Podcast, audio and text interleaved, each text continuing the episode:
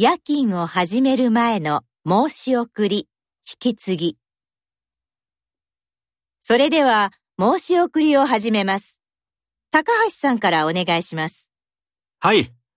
山田様がお昼ご飯を半分しか食べていません。いつも部屋にいるのでお腹が空かないと言っています。山田様に明日近くの公園を散歩しましょうと話しました。他の皆さんは元気です。わかりました。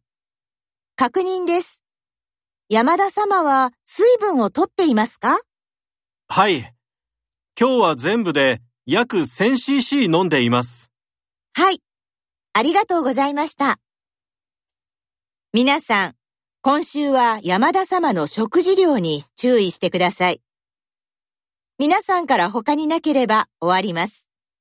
タオさん、夜勤よろしくお願いします。